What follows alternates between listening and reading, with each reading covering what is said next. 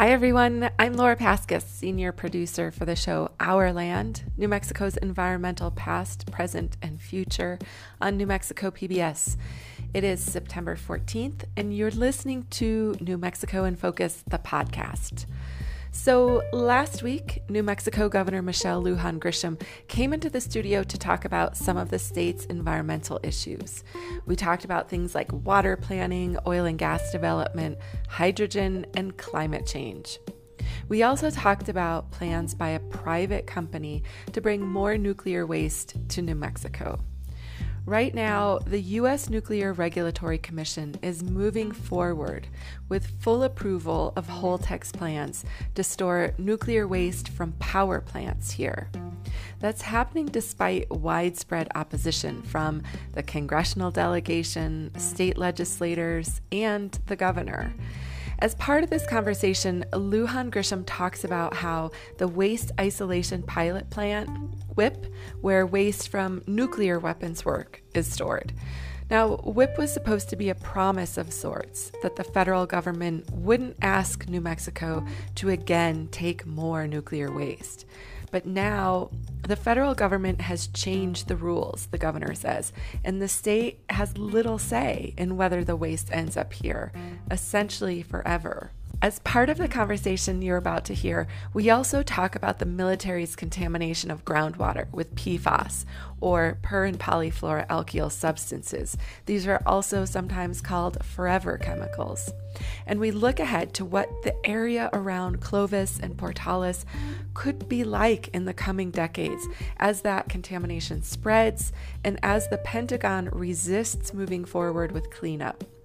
So here you go. Here's that conversation. I have so many questions for you, but environmental issues just don't get the attention they tend to deserve. So even though I want to hear about COVID and reproductive rights and some social issues, we're sticking to the environment today perfect. Uh, given the passage of the Inflation Reduction Act, I think it's on the mind of so many Americans and certainly so many New Mexicans and leadership in Western states. Yeah. yeah. So um, this year's fires, kind of jumping up to northern New Mexico after Hermit's Peak and Calf Canyon, the Forest Service is supposed to be releasing a review of their prescribed fire protocols, and that might actually even come out um, this week, before this airs, um, what do you know about their plans or their conversations about prescribed fire? Well, what they what they committed to. So we'll see if it's in this um, actual presentation to us about a plan, which is this notion that they don't adopt their prescribed burns, forest management, or forest health reviews in this new extreme drought environment, and provide no notice to states about taking fuel, particularly through prescribed burns, out of the forest uh, is problematic, as we saw, right? It was both fires, both caused uh, by negligence, frankly, gross negligence of the federal government. So my expectation is, true to their word, that notice requirements are in, that collaboration requirements about what constitutes getting the fuel out, and that while I think there's a group of New Mexicans who have little tolerance forever doing prescribed burns. I think the notion, given the vast acreage we're talking about in all of our national forests across the country, that that may be an unrealistic effort, particularly when you look at some of the terrain. But uh, in the spring, uh, and windy seasons, and frankly, in the heat of the summer when the temperature is so high and there's no humidity, we're expecting it to be very weather centric. So, winter, and we're expecting, uh, like I said, ex, you know, very specific notice. And then we want to be part of the science. You know, what would constitute the parameters, and then what states go, in what order, and how.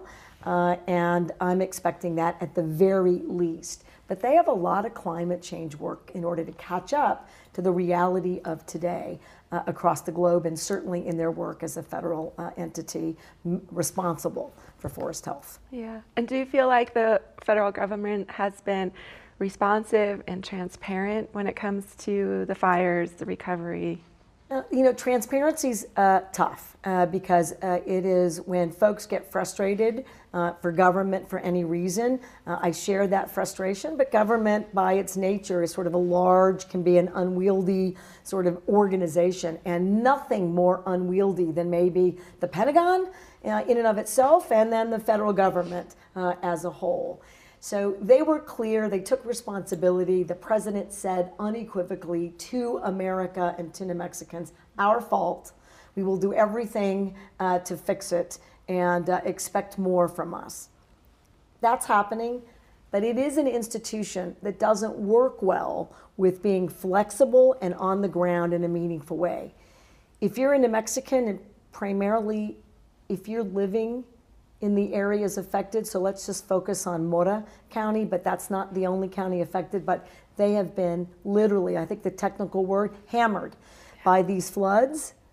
It is a slow, arduous, and by design, find a way for you not to be eligible for a program, not the reverse. And that has been incredibly frustrating and mind numbing. I had a report today, and uh, they're clear that I'm not happy I'm not happy about the lack of immediacy. So this is where the state, uh, and you'll see us, we've been purchasing and uh, buying uh, livestock feed and, you know, getting food and we're looking at getting wood and temporary housing because if we wait for FEMA or there are other programs, it'll be several years and that's untenable. And I need the Senate to act on legislation that's in front of them because this allows us to sort of ignore to some degree these arduous processes and to jumpstart recovery in the state. So it's both. They've taken responsibility. They're, they're on the ground still. I have 300 people from FEMA alone on the ground here. But it should translate, in my view, to a lot more debris removal and a whole lot more help for New Mexicans. So they're going to, the state's going to have to come in and deliver that for them, and we will. All right. So as governor, you have one role to play and one set of responsibilities that's separate from the federal government. But the federal government does control a lot of land in the state and, and makes a lot of decisions for us. Um, I'm thinking in particular not just about forest management, but Holtec, this mm-hmm. private company that wants to bring the nation's commercial nuclear waste here. Um, is there a way for the state to be stopping this from happening? I believe so. Um, I want to be really clear to your viewers. Uh, it's not an easy or straightforward path. I mean, the reality is is that the federal policymakers and the federal government knew that no state really was going to stand up and volunteer to take the most dangerous waste from all of our nuclear energy and nuclear power plants. So, not just, but spent fuel rods, which I think most people are familiar. You don't want those in your backyard. And when we were doing the waste isolation pilot plant, and we were doing that in the 80s, actually, I used to work there in the 80s, right out of college. I did it in Albuquerque because we were still drilling. But the whole purpose and promise was that New Mexicans would never be subjected to having no role or choice in the kinds of nuclear waste that would be disposed of at WIPP. Well, fast forward to 2022, and what we have is a new federal structure that says states really don't get to decide.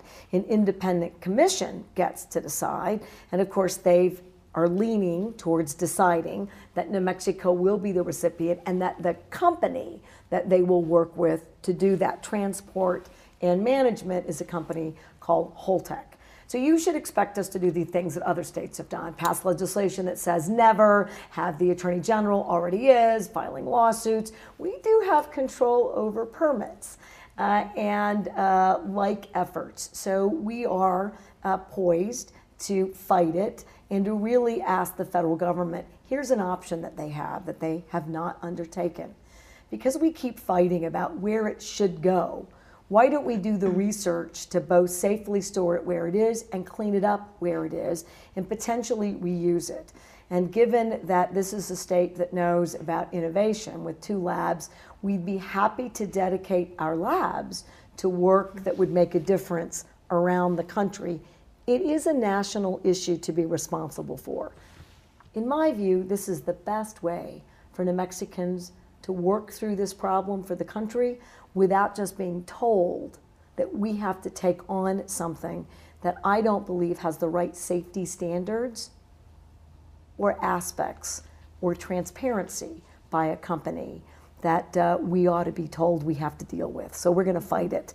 And um, my intention, of course, is to win, but I want New Mexicans to know it's a heavy lift because they created a system that doesn't allow me to directly say no. So we have to find other legal avenues to do that. Mm-hmm. So similarly, yeah. kind of reminding me, the Defense Department and the state are at odds over the cleanup of PFAS contaminated groundwater at places like Cannon, um, and Cannon Air Force both. Base. Yeah. Yeah. So, you know, I feel like there are a lot of conversations around the country about states' rights that kind of drift into other social issues oftentimes. And yet, I feel like with Holtec, with the Defense Department, um, you know, here we as a state are trying to say, you have to clean this up or you can't bring this waste here. What sorts of tools do we have, for instance, with, with the PFAS cleanup?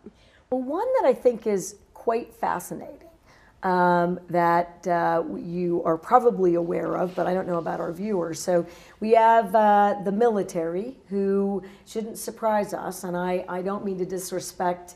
Uh, that we need these military bases. Uh, we do. We want them here. Uh, but we've had some issues where, including the jet fuel spill right here at Kirtland, and we don't have the kind of robust, I mean, you think about it, it's congressional efforts, it's uh, uh, investments from Congress that get to the bases and the right military branch to do cleanup. Then it's having the states take a significant role, and it's constant, right, to get them to be accountable. Uh, the same is going to be true for this forever chemical that is a result of firefighting foam that they were using. But here's an interesting vehicle that only New Mexico is using. And that's where we sort of separate the roles of the federal government. So we have the Federal Environmental Protection Agency.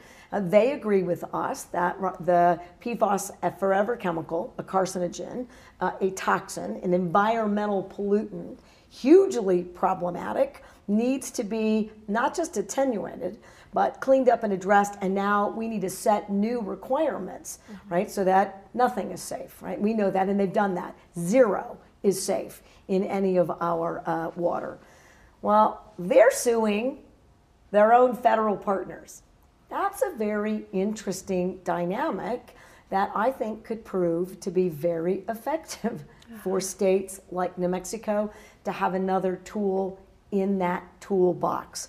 And then the reality is is that a state like ours has to find more resources because while we fight these battles where you might get money on the back end, we need to be cleaning it up on the front end, and that's clearer now more than ever.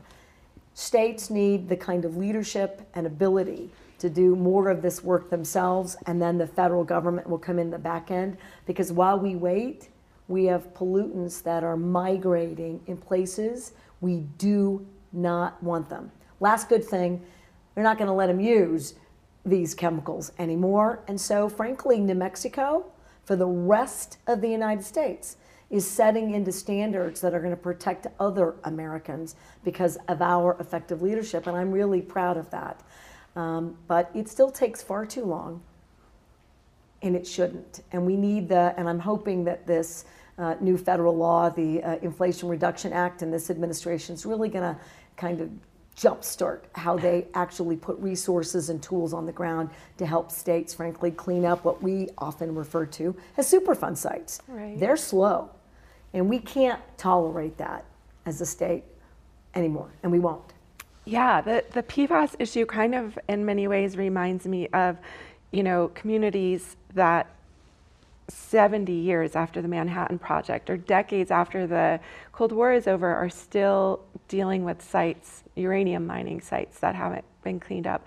So when I think about the future of Clovis or Portales or some of these places, like, are they in 70, 80 years still going to be grappling with this pollutant?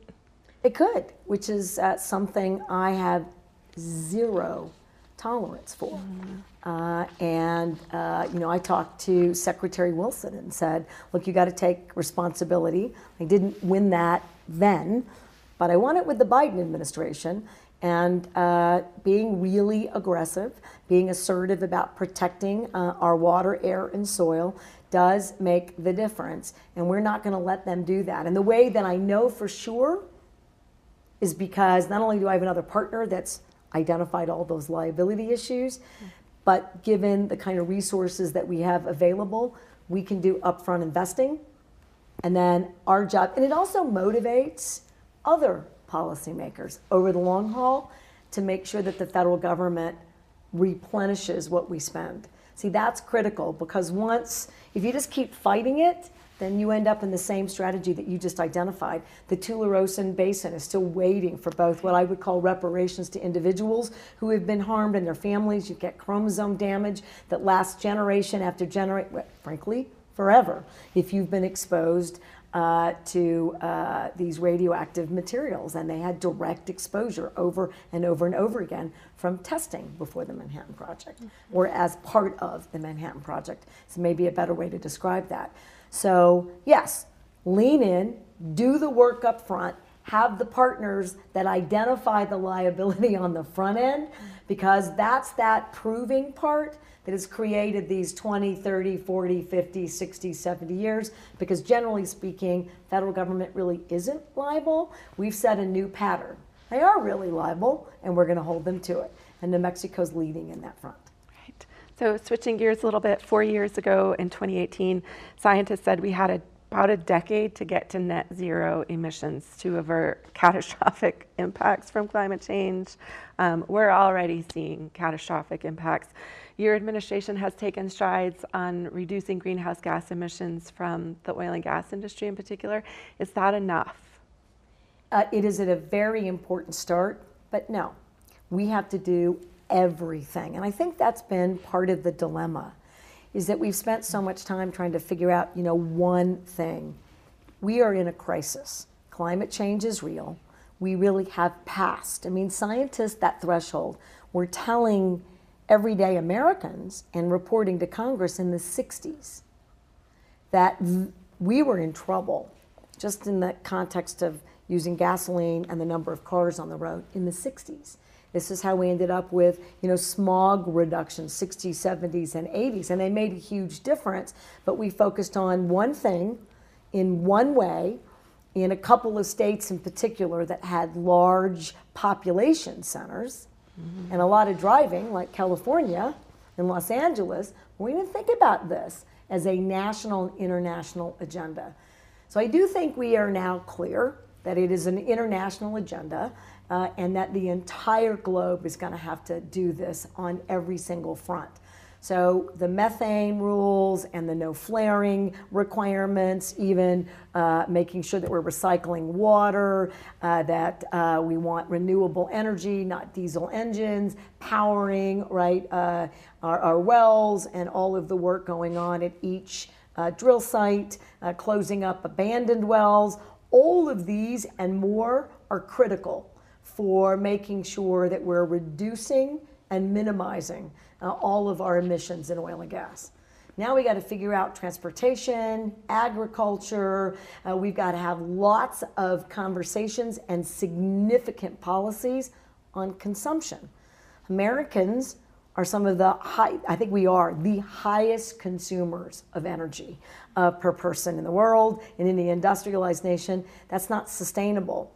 I think the innovation here can be very productive for a state like New Mexico. So, you know, we're meeting our targets for renewable energy. We have the largest wind uh, farm in North America. We are the cheapest place for solar. We've got more than 12,000 jobs in solar. We added more jobs in solar last year than any other state. I mean, we're doing all the things that create those transitions. We need to do more. And I'm very excited, actually, again, about the Inflation Reduction Act because we're 370 billion. 20 billion when you add the extra five that our uh, U.S. senators got uh, in the uh, legislation over the finish line for water. We're going to need all of it, and thinking about how to get carbon out of the atmosphere, uh, thinking about other cleaner ways to have access to energy, to maybe doubling our efforts and knowing that we can meet those targets. I want New Mexico to be net zero by 2050. I have to have a lot of strategies in play to do that. It can't just be where, right, by 2045, utilities, right. uh, 2050, rural co ops. I think we might beat that 2050 actually by all of our partners.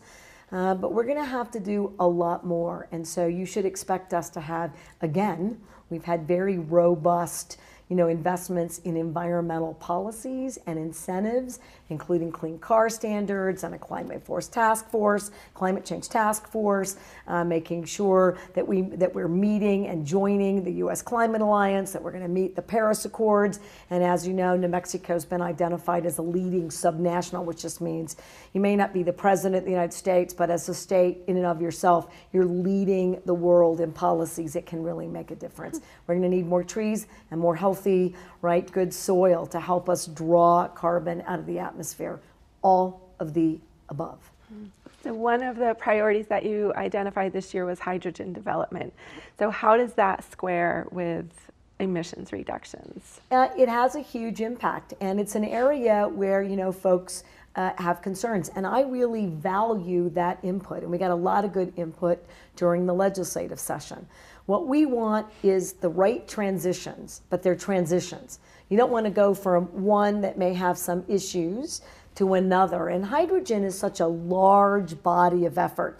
Some hydrogen producing uh, efforts, which uh, take natural gas as an example, and use that in a way that we're not using gasoline. So we've moved up in terms of making sure that we have fewer emissions. And certainly, if we could do that for air travel, we've got a company that says they can, and you know we're watching that innovation. I think there are folks on both sides of that research that are giving us good information hard to say today that it's going to transform uh, the that we're never going to have to use jet fuel again. That'd be great if we could say that. But we ought to be looking and leaning.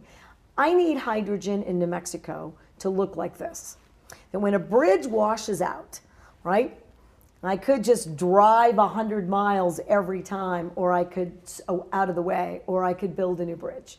So we're building new bridges. This is a bridge to get to the other side, but eventually I got to figure out why I still have all that flooding, and I got to mitigate in much more dramatic ways.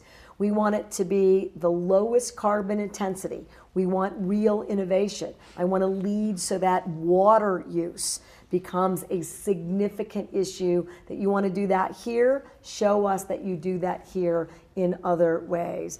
And I think being a leader in those innovations creates yet other transitions yet to be identified. What I don't think we want here or anywhere in these transitions is to go from one fossil fuel environment holistically to another without recognizing we're improving, improving, improving while we have enough renewable energy so that we don't need transitions anymore. And the quicker we do both, the safer we are and the more we've done to save the planet. And my expectation is, is that every single policy does exactly that, which is why I'm leading the Hydrogen Hub, because I don't want another state or the federal government to tell us that we should minimize our transitions, that we should accept whatever we know today. I don't want that here. I think New Mexicans should feel like they've got leadership in a place to make it the very best it can be and the money that gets spent here by the feds is to showcase that that transition can be shorter and it can be greener. That's what we want. And I want that to happen in all the states around us because these borders really are invisible lines when we're talking about climate change. So that's really important to me as a leader in a state that deserves the best environmental protections anywhere in the country or in the world. So, in addition to uh, contributing to climate change and causing environmental and public health impacts, the oil and gas industry does also boost the economy.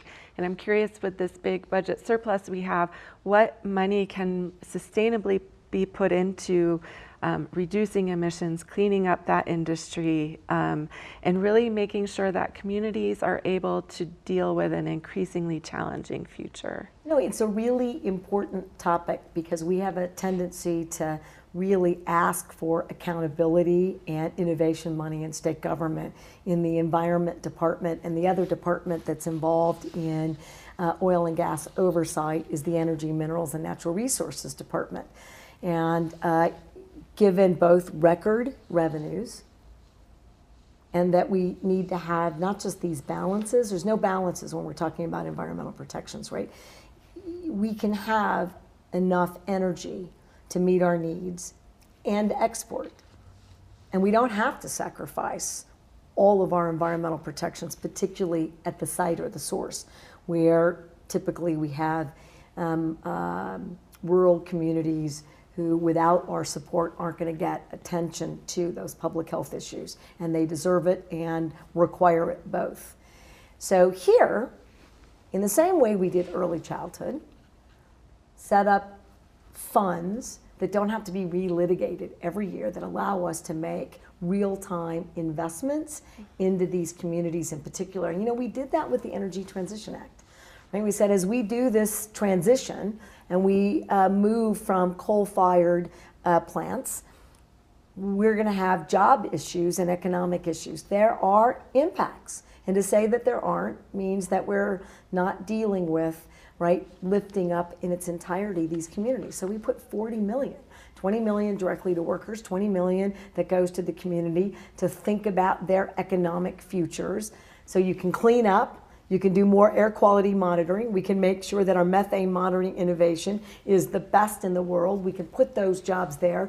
You know, we want to be the first state in the nation to have uh, you get alerts on your cell phone when there's a and we're we're in process, so that you'll know where a methane leak is, and you'll also know how long it took us to get it fixed, and who's responsible. So that you have that kind of transparency. You want to empower a local community, tell them what's happening in their backyard. That's real empowerment. Uh, and we have folks who are willing to help us with that. I mean, I, I do. It'll sound like it doesn't go together. But in fact, a lot of that innovation is happening in this industry itself. Uh, and while I want, you know, the objective review, I need that innovation and it's powerful in this space. Big funds, lasts more than one fiscal cycle, and it really identifies that we're paying attention particularly to these communities and we're cleaning up while we're in these transitions. And I'm really excited about that. And all of our economic sectors, Laura, are overperforming. And they're going to need to because when more than 50% of your revenue is coming from one energy sector, you have to think about very meaningful ways, in addition to the renewable energy sector, but other economic sectors that get you there. Uh, and we are, and we're showcasing that that can be done. It's not an overnight enterprise, but it's the right set of investments that really do finally resolve you have to diversify your economy. Mm-hmm. That makes us greener and cleaner and safer. And while you do that, you need to put funds together that will last, right? Legacy funds that deal with legacy pollution, that are really clear about protecting New Mexicans now and well into the future. So I wanted to pivot to water planning. Your administration's first state engineer, John D'Antonio, he resigned, citing a lack of financial support. And I'm curious if that's changed. And three years into your, four years almost into your administration, what advances, what progress have you made on water policy in the state? Um, I think we've made uh, considerable um, advancements, but to your point, uh, the state engineer's office has been woefully understaffed and underfunded um, for well more than a decade um, before 2019 when I took office as governor. And primarily, I think, not because policymakers, both parties, don't care about water, but there's an interesting set of circumstances that cause New Mexico policymakers not to think about it, in my view, in the right way. One, water in every arid state is a lot about fighting over water, right? And water jurisdiction and water ownership. And so basically, the state engineer's office has been transformed into a large litigation office, and we need it because other states sue us, like Texas, for water. And so we are constantly involved in water litigation We have plenty of internal water litigation. Uh, and if you look at all just the water settlements in communities, primarily those that are impacted by sovereign water rights. And we have settled a record number of these uh, sovereign rights water cases so that we are assuring water delivery, we're protecting sovereign water rights, and we're putting, frankly, and we need to, hundreds of millions of dollars into assuring safe, reliable water uh, in a variety of places. So we're getting to the Laguna water settlement that just got sent to the feds. You know, the Aamodt water settlement is about done in terms of the money that it needed, but with the big first chunk early in my administration, 2019, 100 million water settlements going all the way up the Rio Grande corridor. Those are recurring with those uh, sovereign nations. Uh, so when you're thinking about whether or not a little community like Cuyamungue is going to have access to water, these are critical aspects that have to get done. And they require hundreds of people working on them, and we don't have hundreds of people, and they are literally in court or doing hearings every single day. So that has mired policymaking um, and sort of what I would call leaning forward in the state engineer's office. And it's a fair criticism by those about what's happened. So we've asked the legislature, we got some real investments last year. We need to transcend from that environment into a whole new policy arm. Most of the policy work in just one year has been at trying to figure out why we run out of water. So take Chama as an example, and there's no mystery here. We didn't invest for 50 years in water infrastructure. And it is all broken. And when it's broken and water doesn't reach its end users, guess what people do? They put illegal taps into a water system. Uh, and uh, not certainly, you know, mad at that individual because I understand it. You need water, but that cannot be the system, including illegal septic. I don't even know if you can call it a system, tank. Well, that has eroded water viability in every single community. We ran out of water in Cuba. We ran out of water in Chama. Today is the first full day that we didn't actually have a generator burnout in filtering water in Las Vegas. We're fixing dams. Every DNF dam in New Mexico, dry and wet, that's every dam. So the policy actually first is we need to fix failing infrastructure because you can decide any number of water conservation and water innovation, water capturing, motivating factors that actually get people to use less.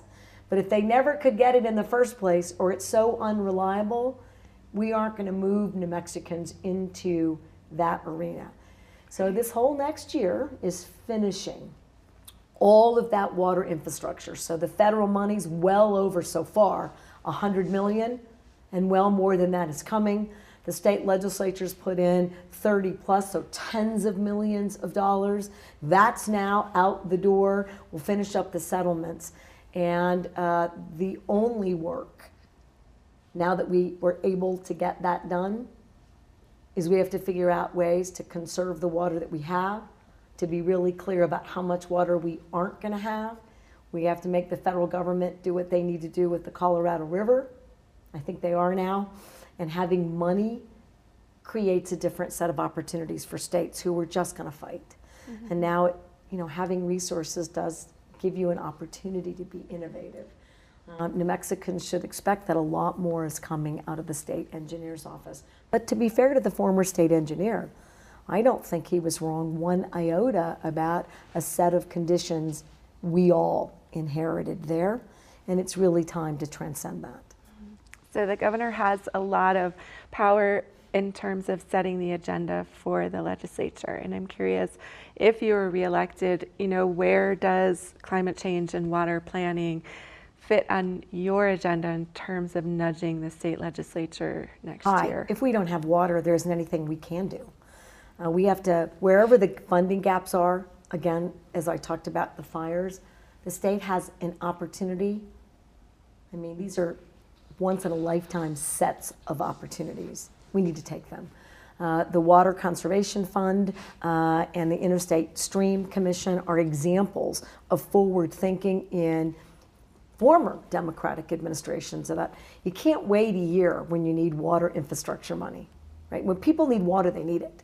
So that was really back then a very creative way to create a fund and to put water out. But it's small, and the way in which they replenish that fund is also too small to deal with our rapidly changing environment and our much hotter, drier environment. That is not going to stop. And I hear New Mexicans all the time now say, you know, these are record rainfalls. It's been a productive monsoon season. But if you think this season is the biggest monsoon season ever, not true. And if you think that this was enough to eradicate decades of aridification here, also not enough. And it's not just happening here, it's happening everywhere. And the West is particularly impacted, which means where we get other water isn't coming to us.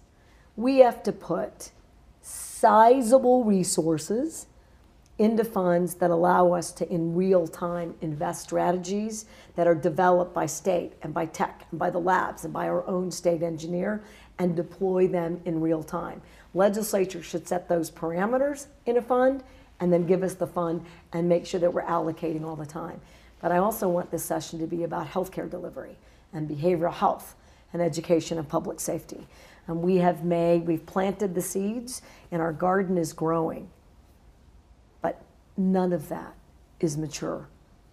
And to stop doing those investments today would be a disaster for a state that still needs so much in those areas.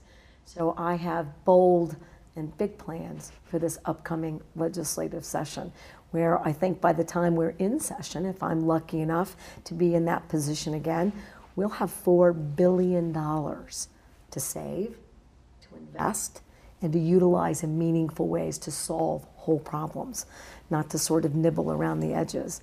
It's an incredible, exciting time for New Mexico. It is. So I'm curious, you know, climate change touches on all of our lives and makes existing challenges harder, even behavioral health care or any kind of challenge that we face in New Mexico is exacerbated by climate change. Yet it isn't something that climbs to the top of many people's priorities or even political conversations.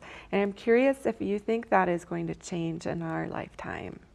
I have to believe it's going to change in our lifetime because there's not an option. Mm-hmm. I mean, I think that what we don't say out loud, so I'm going to say it out loud. We're already surpassing uh, the time frame for minimizing or eliminating what many scientists would identify as cataclysmic, catastrophic problems. These wildfires are an indication. These hurricanes and flooding, these are all significant issues that aren't going to stop. They're just going to get worse. Rising sea levels and frankly, all of the, the melting of our glaciers are significant issues, and even the permafrost aspects are significant public health issues that I think people aren't paying attention to in terms of we're now exposed to things that have been locked in a fo- frozen tundra that, like COVID, can pose incredibly significant infectious disease and disease public health issues that are going to require real attention. That's past. Now we have to have sufficient resources to protect people around the globe, to deal with famine, having the ability to have enough water and to grow enough food, to really think about how we shift our agricultural practices, same in New Mexico. We've got several million, tens of millions out in grants to think about how we do ag differently and how we grow more food and make it more readily available to New Mexicans. All of that has to shift right now. I think that uh, I think the fact that we have 370 billion dollars in a brand new piece of federal legislation is testament to the fact that the conversation hasn't just shifted. The investments that cause us to do things differently so that my grandchild has the opportunity to be outside and to live where she chooses in a world that's fast approaching, right, that jumping off a cliff situation, I'm feeling much more confident. And I don't want to minimize how tough it's going to be all around the world. But it's why New Mexico needs to, to keep leading And I have every intention of doing that in every possible way. Well, thank you, Governor, for joining me. I appreciate it. It's been lovely, Laura. Thank you very much. And thank you for caring about our planet.